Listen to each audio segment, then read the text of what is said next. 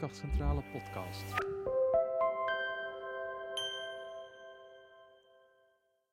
Hallo Bram. Hallo Gertjan. Welkom bij eh, de podcast van Mandkrachtcentrale. Wat leuk dat je er bent. Ehm, de- mijn eerste vraag is altijd dezelfde vraag. En dat is, wat was de laatste keer dat jij je echt lekker in je mannelijkheid voelde zitten? Dat ik mij lekker in mijn mannelijkheid voelde zitten. ja, jeetje. Ik heb dat eigenlijk best wel vaak, om eerlijk te zijn. Eh, ik- eigenlijk geloof ik zelfs toen een keer naartoe fietste. Ja, nou, eens even gezellig naar een vriend toe. Ja. Eten, door de kou, doortrappen. Ja, dat voelt op een manier dan heel mannelijk. Hoe, Wat, wat is daar dan specifiek mannelijk dan. in? Ja, dat weet ik niet. Krachtig of zoiets. Krachtig. Ja, Hmm. ik denk het. Eh, zelfstandig. Ja. Ja, eh, ik doe mijn ding. Dat zou je allemaal ook menselijk kunnen noemen in plaats van mannelijk. Maar eh, ja, die associatie heb ik er toch wel bij. Cool, oké. Nou, dus voor jou is mannelijkheid krachtig, zelfstandig, ehm kou. dat is toevallig waarschijnlijk. Wim Hof. eh, Wim Hof. ja, misschien een beetje avontuurlijk. Ja, ja, Ja, ja. ja. ja. Maar nu ik het zeg, denk ik, ja, god, dat is net zo goed ook allemaal vrouwelijk. Eh. Maar ik heb, het is wel mijn eerste associatie, dus laat ik eerlijk zijn. Ja, ja. Ja. Nou, daar gaan we het vandaag ook over hebben. We gaan het hebben over eh, eigenlijk vooral de ontwikkeling van mannen en wat daar mis kan gaan.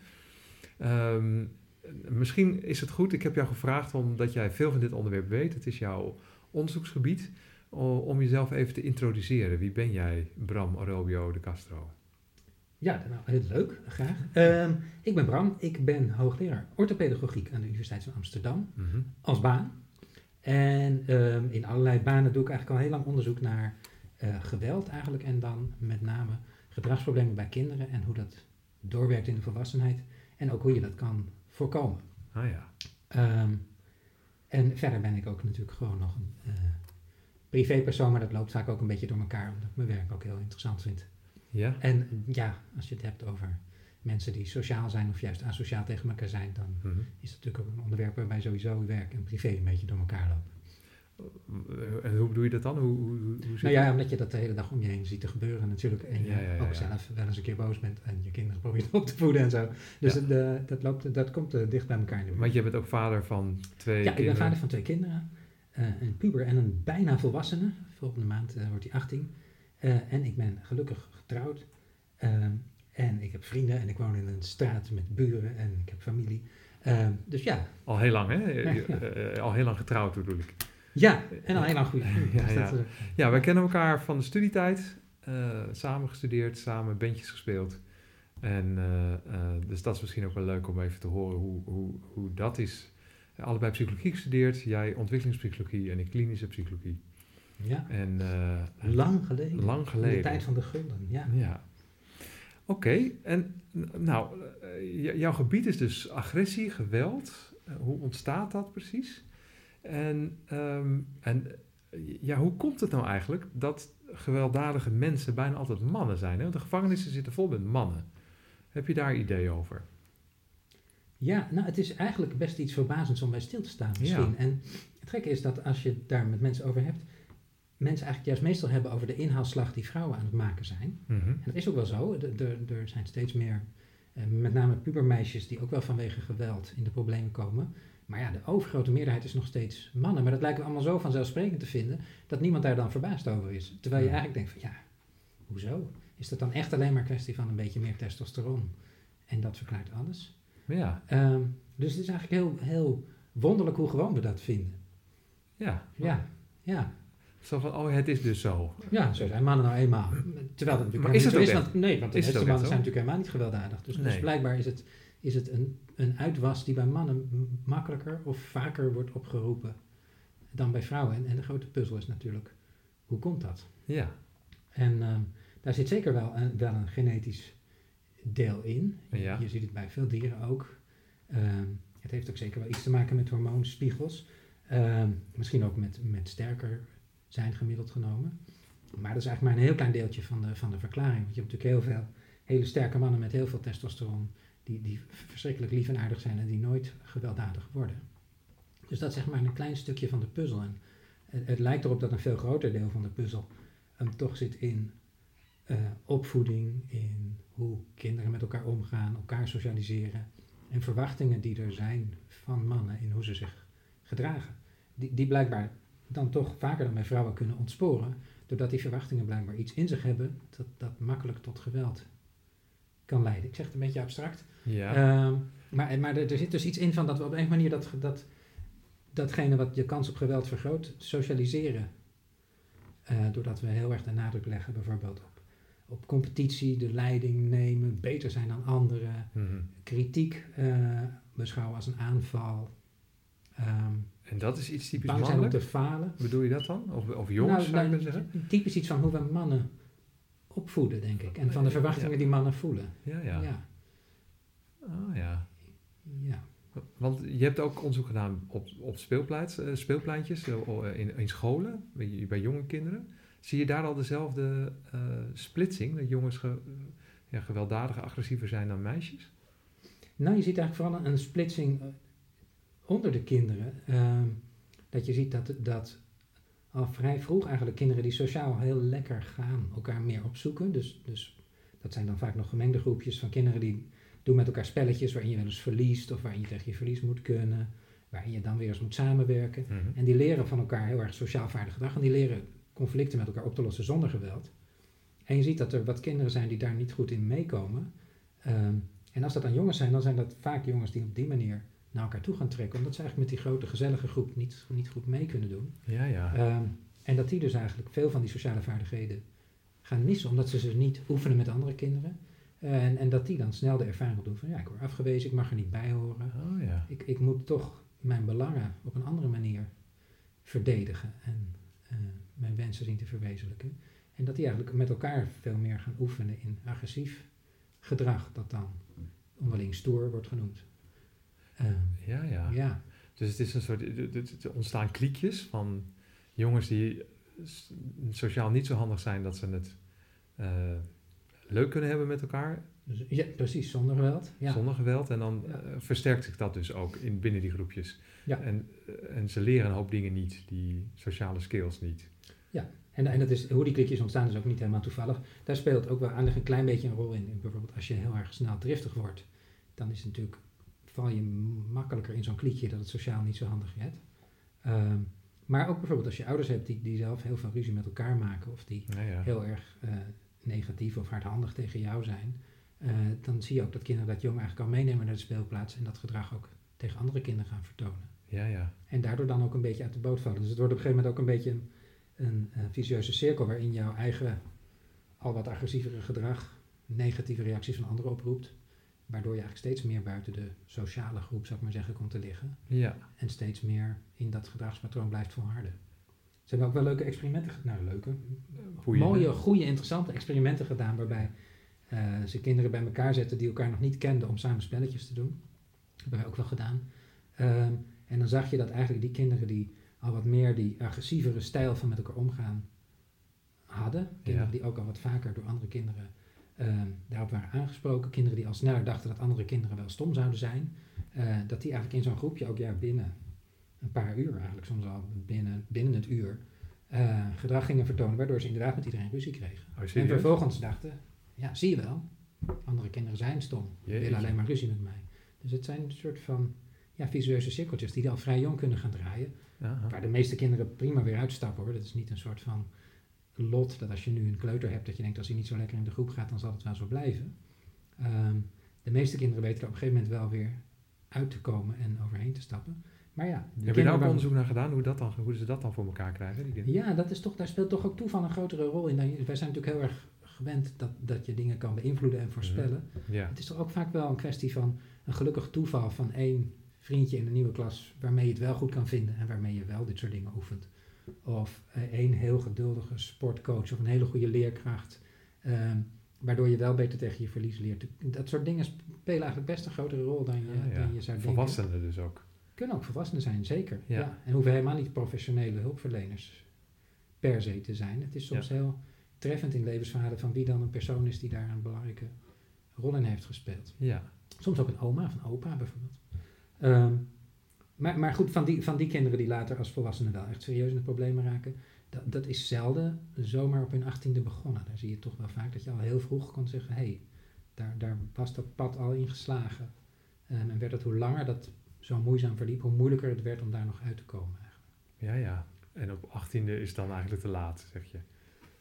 Of is dat... ja, eh, dat klinkt wel heel definitief. Maar, ja. maar je ziet wel, ook als je kijkt naar hoe goed behandelingen werken, dan zie je wel dat, dat behandelingen in de kleutertijd en bij jongere kinderen, hoogste klasse basisschool, dat je dan allemaal nog veel meer kan.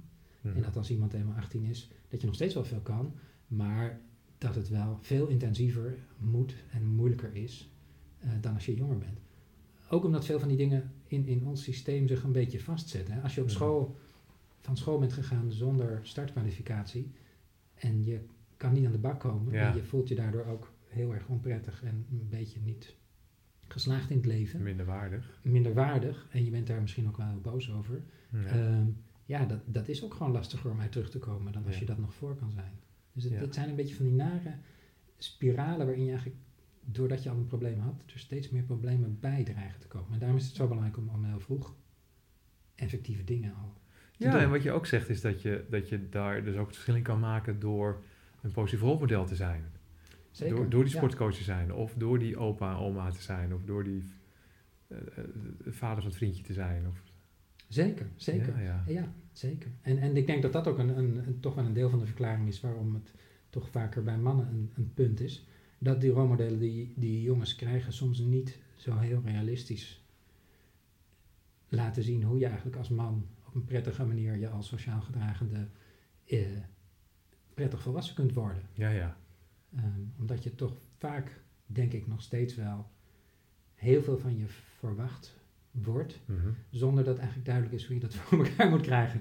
Eh, dus je moet succesvol zijn, je moet wel rijk zijn, je moet beroemd zijn, ja. eh, je moet stoer zijn, je mag geen zwakte tonen, eh, je moet precies weten hoe het in bed allemaal moet.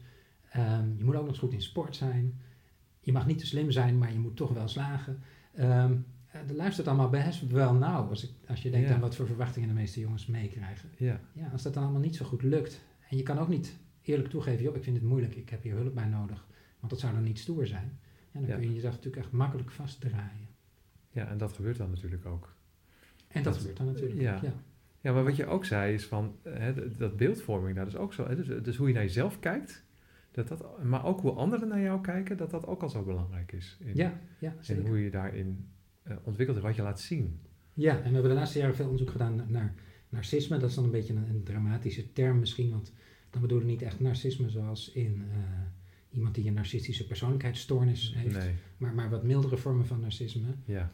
Ehm, waarbij we ook zien dat, dat kinderen die het gevoel krijgen van, oh ja, hoeveel liefde en warmte ik van mijn ouders krijg bijvoorbeeld, hangt heel erg af van of ik wel heel erg goed presteer.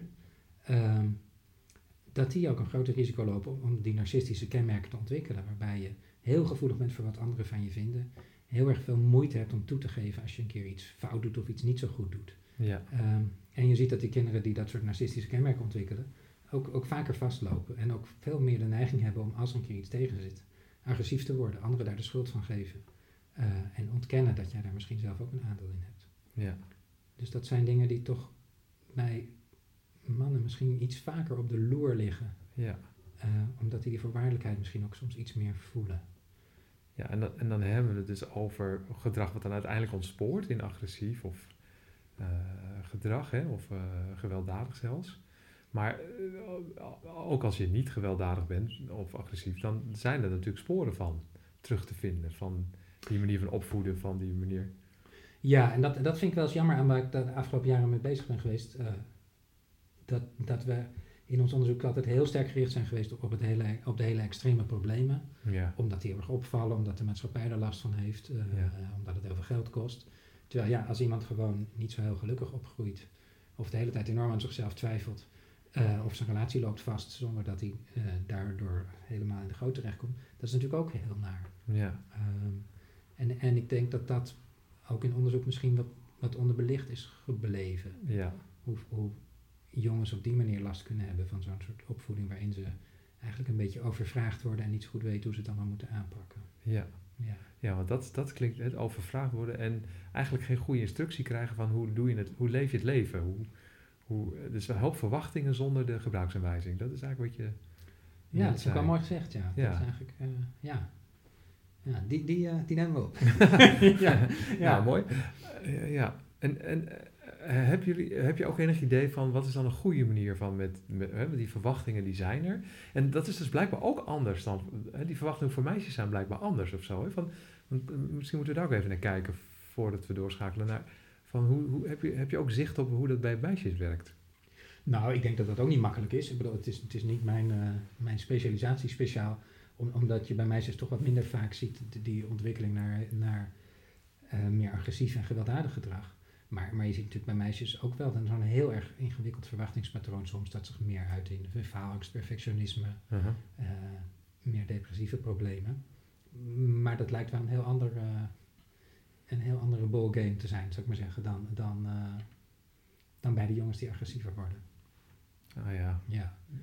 Dus, dus het is ieder, ieder, ieder zo zijn eigen probleem, zou ik maar zeggen. Ja, ja, okay. Ehm, en, en die agressie zie je meer aan de jongenskant, omdat ik dat denk dat dat meer samenhangt met het narcisme en ontkennen dat je zelf een aandeel in je problemen hebt. Ja. Snel de schuld bij anderen leggen. Ja. Um, bij, als ik heel erg grof generaliseer, dan zie je bij meisjes die problemen krijgen wat vaker dat ze juist heel erg de schuld bij zichzelf leren te leggen. En daar word je ook niet blij van natuurlijk. Nee. Nee. Dat is de klassieke onderscheid van de man externaliseert en de vrouw internaliseert. Ja. ja, oké. ja.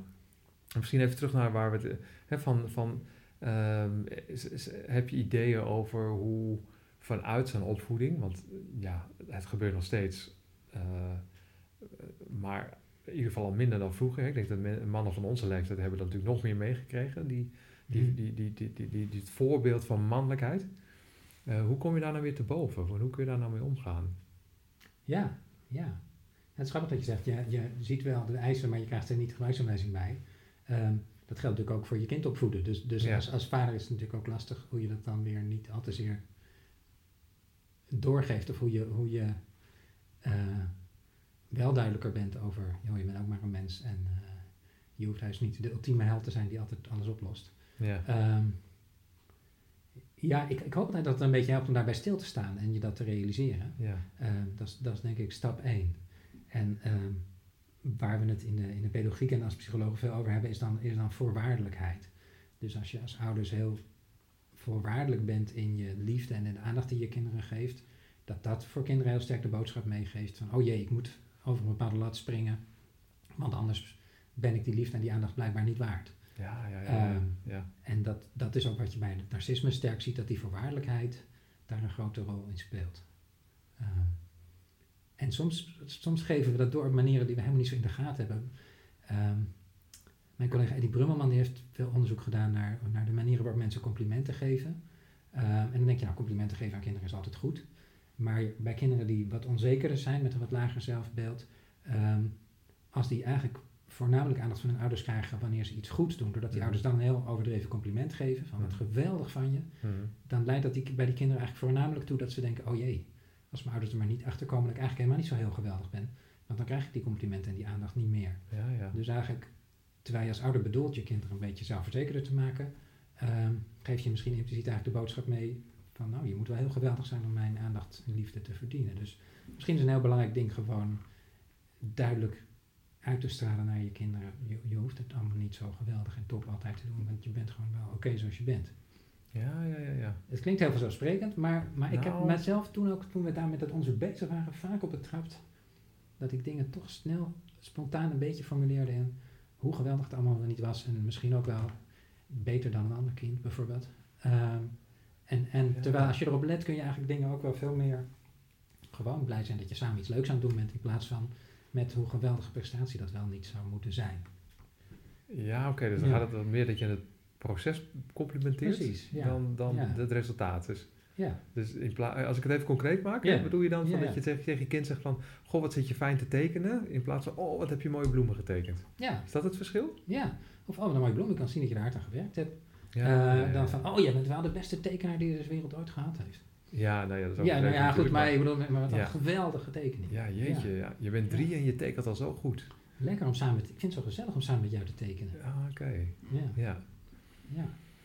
Hm. Het is zo gezellig om samen zo'n interview op te nemen. Dankjewel. Ja, ja, ja, dat is ook echt. Dus dat is leuk. Ja. ja. Dus daar zit misschien wel wat in. Ja, en goed, je bedoelt, het is ook niet zo dat je je allemaal nou verschrikkelijk zorgen moet maken over dat je misschien een verkeerde zin tegen je kind zegt. Want, want kijk, het is ook niet met één verkeerde zin meteen allemaal mis. Ehm, Nee. Je ziet, het is echt iets dat gedurende de, het opgroeien van een kind echt een heel herhaald patroon moet zijn bij kinderen die dan bij leeftijdsgenoten ook al niet zo lekker liggen en die misschien ook echt moeite hebben met leren, met sociale relaties. Eh, en dan is het misschien een, een opstapeling van factoren waarin die voorwaardelijkheid ook een rol speelt. Mm. Maar het is niet zo dat je als ouder, als je dit toevallig hoort of als vader moet denken, oh jee, eh, als ik nu niet heel precies mijn complimenten formuleer, dan gaat het opeens helemaal mis met mijn kind of zo. dan dat ga je misschien eigenlijk- belangrijk om te zeggen, zo, zo dramatisch is het ook weer niet. Nee, want anders ga je eigenlijk zelf leiden aan perfectionisme. Dan geef je dat weer door. Precies. Hey, want hoe zit, want Ja. ik heb ook wel eens gehoord dat, dat kinderen vooral leren van het voorbeeld wat je zelf geeft. Ja, En niet zozeer van de instructie. ja. nou dat, dat is ook zo. En dat Mhm. voorbeeld, het grappige is dat, die, dat dat geven van die extreme complimenten bijvoorbeeld, ehm, dat ouders die dat vaker deden, ook ouders waren die wat vaker over hun kind opschepten. Ah, ja. Eh, en ook wat, zelf wat narcistischer waren.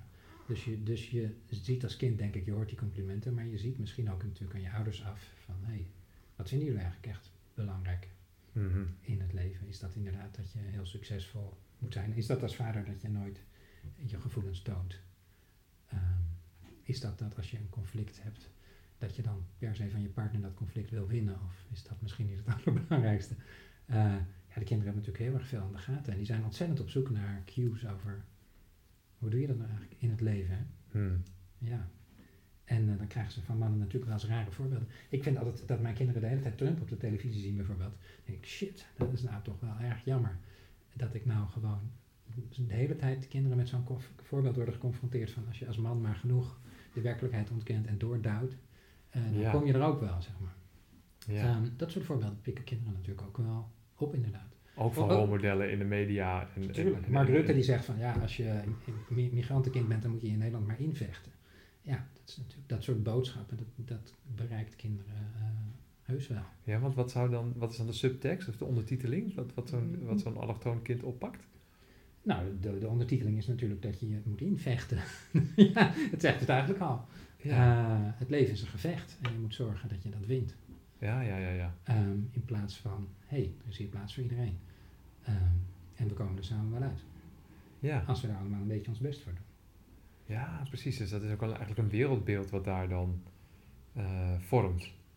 Ja. Ja. Ja. Ja. Ja. Ja. En dan, dan is natuurlijk de vraag van welk wereldbeeld worden je kinderen het meest gelukkig van, maar jijzelf eigenlijk ook. Van Ja, precies. En, en, en, en zo'n heel ouderwets manbeeld van je moet altijd, altijd de macht hebben en alles kunnen oplossen en alle weten hoe alles moet en nooit je zwakte tonen en nooit openstaan voor kritiek. Ja, dat is niet alleen voor andere mensen vervelend, maar daar word je zelf gewoon ook niet blij van. Nee. Dus het is een beetje onhandig om dat aan kinderen voor te blijven houden. Ja, ja, ja, ja, ja. ja.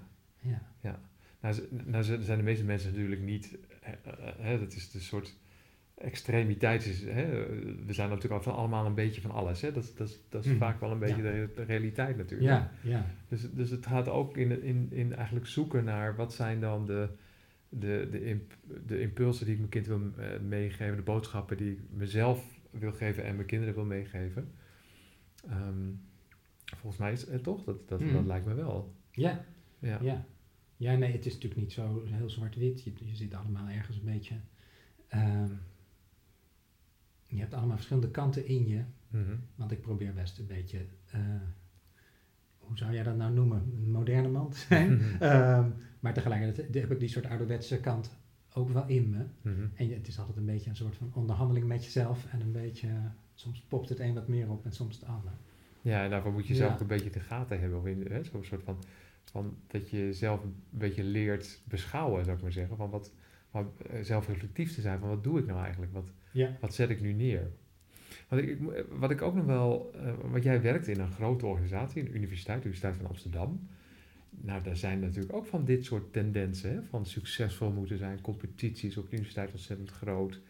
Eh, eigenlijk vertaalt dat bijna één op één door van het schoolplein naar, de, naar onze werkorganisaties. Ja, of de apenkooi. Met, eh, ja, nee, dat is zo. Ja. En ik heb me ook altijd over verbaasd. Want ik, ik heb destijds eigenlijk juist gekozen voor de universiteit. Omdat ik dacht, ik weet van heel veel dingen echt bij god niet hoe ze zitten. En, en ik, Ze hebben jou de gebruiksaanwijzing ook niet gegeven. nee, nee, nee, nee, nee, ik ben heel atheïstisch opgevoed. Dus, dus, ik, dus de, mijn gebruiksaanwijzing was ook van, er is ook helemaal geen gebruiksaanwijzing. Ja, ja, ja. Eh, en dat op zich ook wel weer eh, soms een opluchting is hoor. Maar, maar goed, dus, dus ik, ik dacht eigenlijk juist van, ik ga niet, ik ga niet in die, in die, die, die red race mee, want ik ga op een universiteit zitten en de hele zeggen, ja, ik heb ook geen idee, we kunnen op allerlei manieren dingen proberen te ontdekken, maar ja, we weten het toch nooit zeker. Uh, en dan kom je tot je verbazing inderdaad toch in zo'n soort machinerie terecht van, de een moet nog zeggen dat hij excellenter is dan de ander en, Ja. en wie heeft de hoogste citatiescores en eh, heel kinderachtig eigenlijk allemaal. En, en eigenlijk wil niemand het en niemand wordt er echt blij van. Dus het is ook een rare, het is een rare omgeving soms. Ja. ja.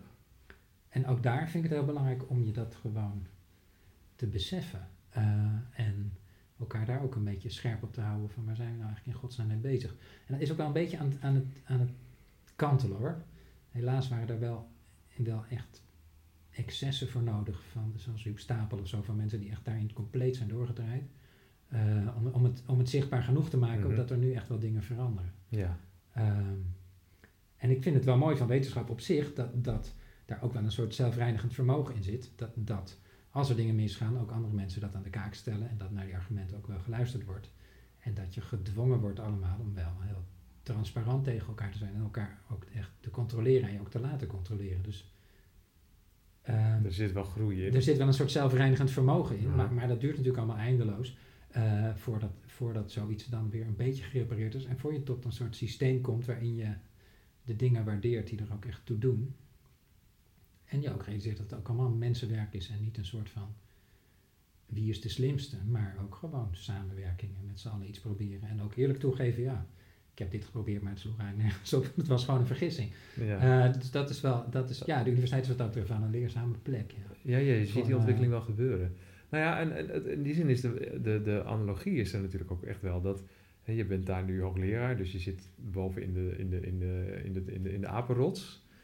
Als je de, we hadden het net over vaders en kinderen. Van, ja, eh, eh, er zijn allemaal jonge onderzoekers die nu weer kijken naar jou. Van wat laat jij dan voor gedrag zien? En, en, die, die zijn net zo gevoelig bezig met hoe is de cultuur hier? Hoe moet ik me gedragen om, hoe moet ik me gedragen om succesvol te zijn?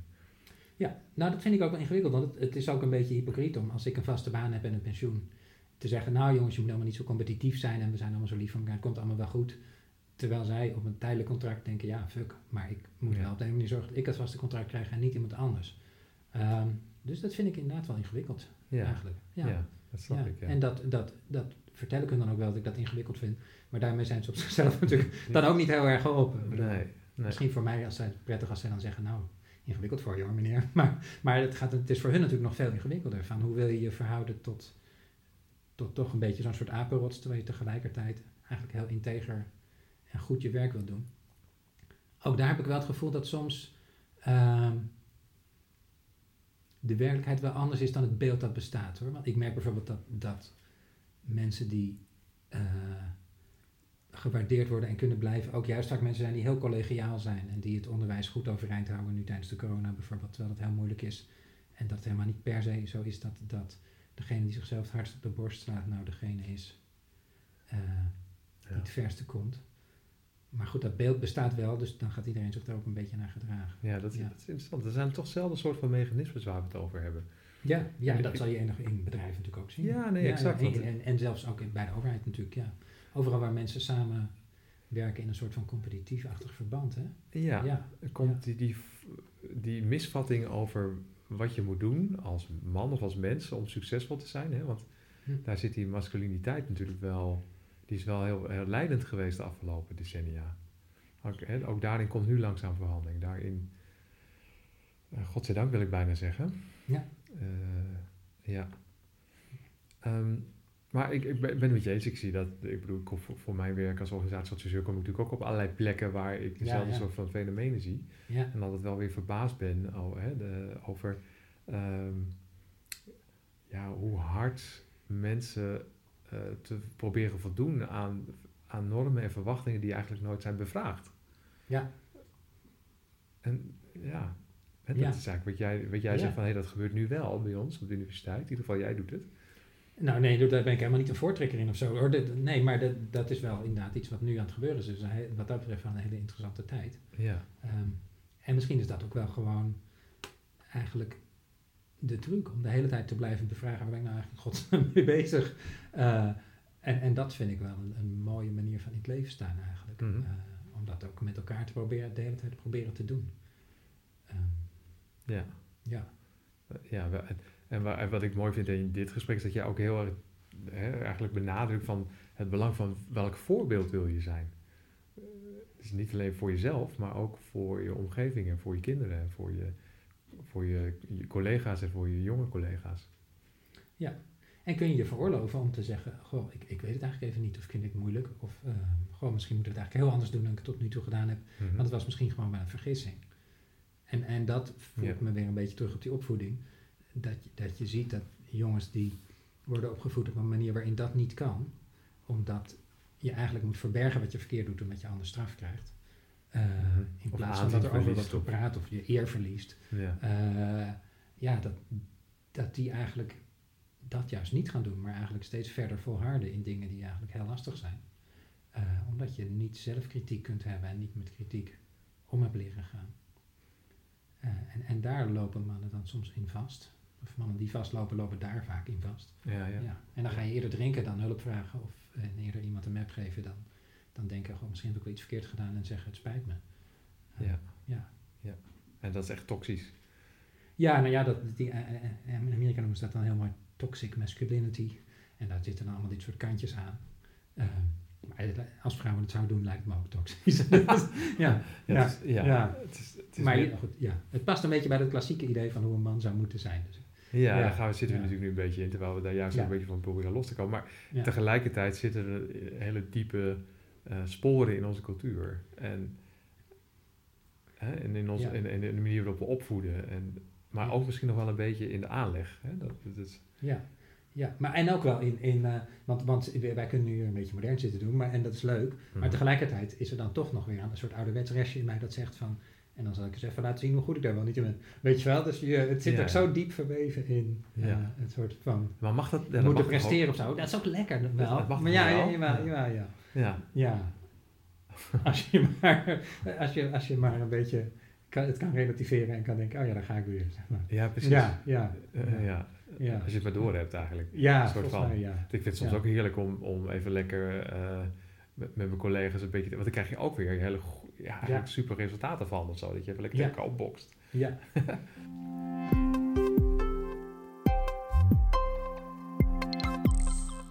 Moet het nog over seks hebben, Gert-Jan? Altijd. Vertel eens. Nou ja, dat, dat, dat vind ik soms ook zo wonderlijk. Dat we eigenlijk dan heel modern proberen te zijn in Nederland en zo. En dat zijn we ook best wel. En dat je dan... eh, dat, dat natuurlijk op seksueel gebied ook veel jongens echt het lastig vinden. Dat, dat er hele hoge verwachtingen liggen over hoe je het initiatief zou moeten nemen om een meisje te versieren. En hoe je dan in bed allemaal zou moeten weten hoe het moet en zo. Mhm. Ehm, en dat je als vader eh, ook je kind allemaal precies zou moeten vertellen hoe dat moet. Ehm, terwijl je dat eigenlijk helemaal niet weet. En ook maar wat hebt aangeklooid. En, en, en je kind ook maar wat aanklooit. Ehm, dus ik- ja, als we het nou hebben over wat, wat zijn nou de dingen die lastig zijn voor jongens als ze opgroeien. En waar zouden we dat misschien als ouders een beetje beter in kunnen doen Mhm. dan geldt daar denk ik, ja, vind ik belangrijk om even te noemen, dat ook daar dat punt geldt niet zo van, nou, hoe moet je je kind seksueel opvoeden? Nou, je moet precies vertellen hoe het allemaal moet en op tijd voorlichting geven en dat precies op de goede manier doen.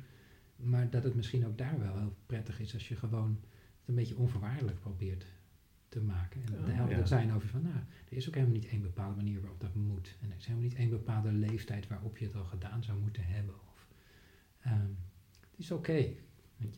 Ja. Als je nog niet weet op wat voor mensen je valt of hoe je relaties zou willen hebben of zo. nou, het is oké. Eh, Ja. Zoek Ja. het rustig uit. En ehm, ja, wees er niet te spastisch over, zeg maar. Ehm, Aha. Ja, dat eh, is misschien heel voor de hand liggend. Maar ik dacht, noem het toch even, want het is ook Ja, ja, ja, sowieso ja.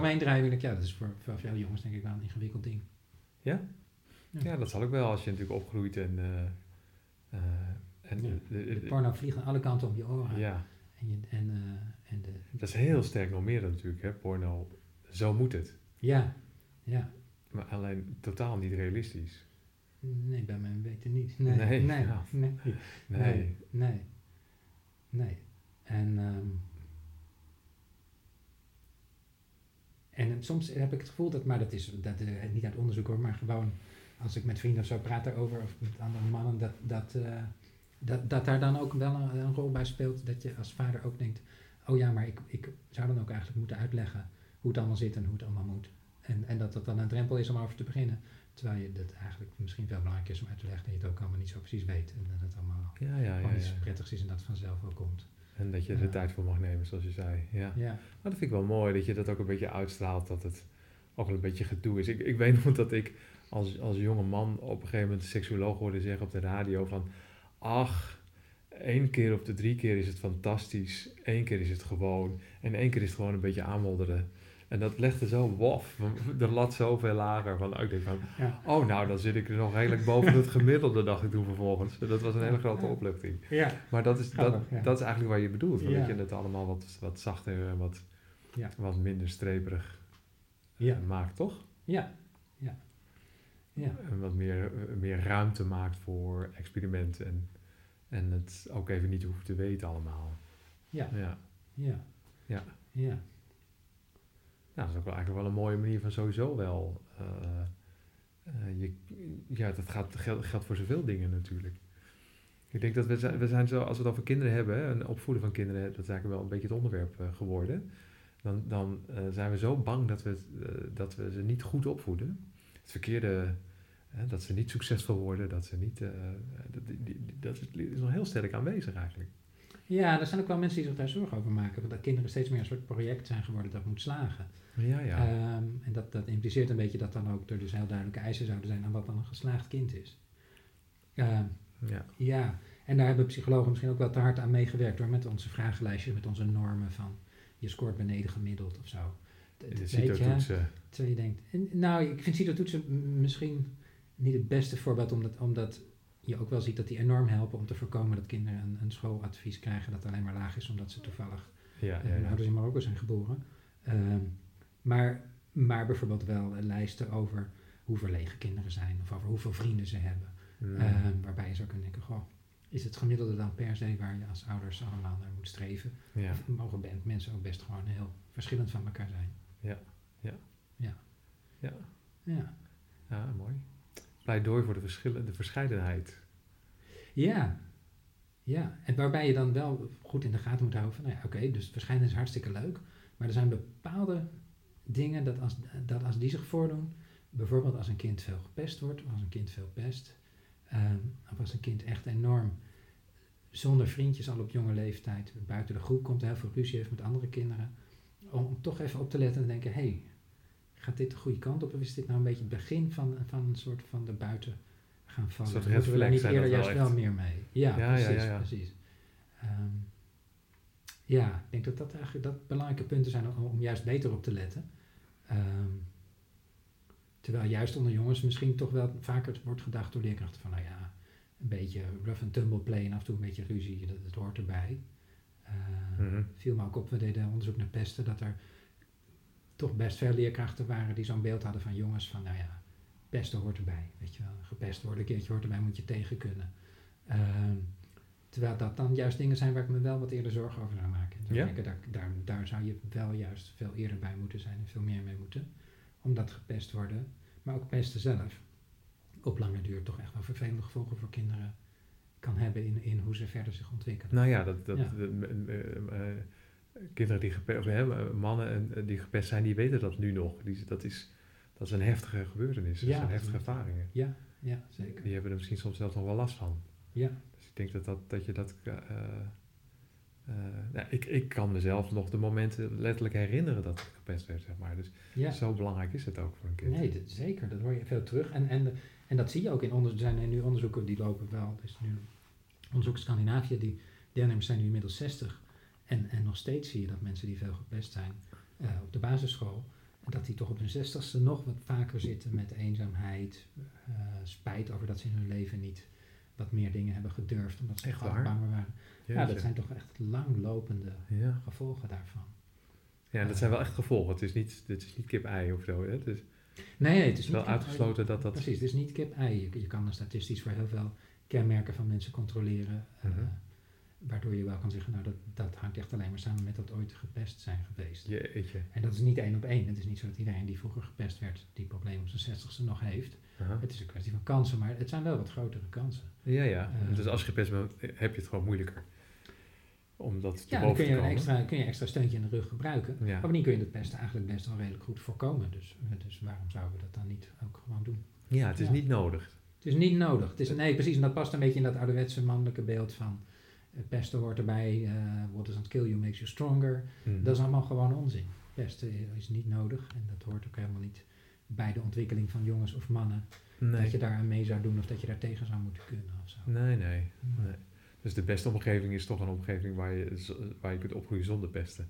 Zonder, Je hoeft niet hard te worden voor het leven. Nee, precies. hard- Ook weer eigenlijk een beetje dat, die onvoorwaardelijkheid van jongens, je hoort er allemaal sowieso bij. Ja, En we gaan het een beetje prettig maken met elkaar. En daarin is het niet zo heel erg belangrijk wie nou de beste en de stoerste en de sterkste is. Mhm.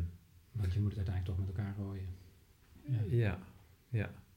Ja, en dan hoor ik toch denk ik iemand, iemand denken van ja, maar het leven is nou eenmaal hard. En straks als je een baan hebt of werk, dan moet je er ook tegen kunnen. Is dat zo? Ehm, ja, het leven is een beetje zo hard als we het maken natuurlijk met z'n allen. Maar goed, dat, daar heb je als individu misschien niet zo heel veel invloed op. Mhm. Ehm, ja, ik denk dat je wel tegen bepaalde dingen moet kunnen, natuurlijk. Eh, de vraag is of je beter tegen dingen gaat kunnen door een heleboel ellende over je uitgestort te krijgen als kind. En, en het andere Ja. eigenlijk nee. Het is niet zo dat kinderen die veel gepest zijn er beter tegen kunnen om later op hun werk gepest te worden. Nee, slechter dus eigenlijk. Slechter. Want Je bent slechter. Of dat kinderen die altijd te horen hebben gekregen, je moet heel sterk zijn, dat die dan later ook echt sterker zijn. Nee, integendeel, die hebben Ja. alleen maar niet geleerd om om hulp te vragen. Ja, dus, ja. dus veel van die dingen die werken eigenlijk niet zoals mensen denken dat ze werken. Aha. Ja. Ja, dat is, dat vind ik, dat is wel een mooie uitspraak. Veel, Hmm. veel dingen werken niet zoals mensen denken dat ze werken. Dus, je, dus eh, onze psychologie van de koude grond, die klopt dus ook gewoon al niet altijd. Nou, niet die soort ouderwetse mannelijke psychologie van je moet je dat heel sterk voordoen en je moet alle klappen in je eentje opvangen. Mhm. Die niet. Nee, Nee. nee, Nee. nee. Oké, heb je nog een advies? eh, voor, eh, zo, eh, wa- want dat komen we bijna op uit, hè? Van wat, wat zou jij nou mensen eh, willen meegeven? Of, Jezus, nog meer dan dit. Ja, nou, nou ja. Nee, ja, nee, ik, ik, het heb eigenlijk een beetje... Voor veel mensen geldt denk ik dat, dat, dat je best een beetje ontspannen kan zijn over hoe het met je kinderen gaat en, en niet de lat zo hoog hoeft te leggen. En dat het voor die kinderen ook wel prettig is. En, en dat een voorbeeld waarin je Mhm. duidelijk maakt dat je ook als jongen niet alles hoeft te weten en hoeft te kunnen. En dat het heel erg kan opluchten en prettig kan zijn om eens een keertje te zeggen dat je iets fout hebt gedaan of dat je niet weet hoe dingen moeten. Dat dat ook voor jongens heel erg prettig is. Ook als ze misschien de hele dag heel stoer lopen te doen en niet de indruk wekken. Ja, dat het toch wel mooi is om de kans daartoe te bieden en dat een beetje voor te leven. ja, en eh, dat geldt ook voor jongens van 50. Dat geldt eh, extreem voor Ja, jongens van 50 jaar. Ja, Ja, want ja, ja, ja. Want ik, ik bedoel, in, in de manspraakmethode hebben we die stap van verzachten, waar je, waar je eigenlijk dit ook toelaat. Dat je, eh, dat- dat je, je, je je gevoelens toelaat, maar dat je ook goed kunt voelen over jezelf. Ja, Dus Ja. dat, dat moet ik mannen soms echt gewoon leren. Dat is helemaal niet vanzelfsprekend. Nee, en dat moet je misschien ook gewoon eens een keer ervaren. Ik, bedoel, ik vind dat zelf altijd heel prettig. Ik dacht dat het vroeger, als ik een leidinggevende baan heb, eh, dan moet ik de hele tijd zeggen hoe alles moet. En, en sinds ik merk dat eigenlijk iedereen het heerlijk vindt als ik gewoon zeg, jongens, ik weet het eigenlijk allemaal niet, eh, wat vinden jullie? en dat iedereen er dan blijer mee is, dat is eigenlijk een ontzettende eh, prettige ontdekking. Ja. Voor mijzelf ook. En uiteindelijk worden de beslissingen ook veel beter. Ehm, maar inderdaad, dat, dat, dat moet je een keer merken en ondervinden. Ja, En, en, eh, en dan durf je niet eh, spontaan misschien als je dat niet op die manier hebt meegekregen. ja. Ja. Nou, mooi. Bram, dankjewel voor dit gesprek. Dank jij zeer. Superleuk. En eh, ik wens jou heel veel succes met je onderzoek. Het is wel echt onderzoek wat het er doet, hè? Dat, dat, dat, Ik, ik hoop het. Ja, dat Ja. vind ik wel. Het is heel relevant. In, in, in, het gaat eigenlijk over hoe wij onze maatschappij inrichten. En hoe we kunnen zorgen dat onze kinderen gezond opgroeien. Als gezonde volwassenen, als gezonde individuen. Ja. Nou, nogmaals, dankjewel. Dank je zeer. Ik vond het heel leuk. En eh, ja, tot de volgende keer. Tot de volgende keer. De Mankrachtcentrale podcast.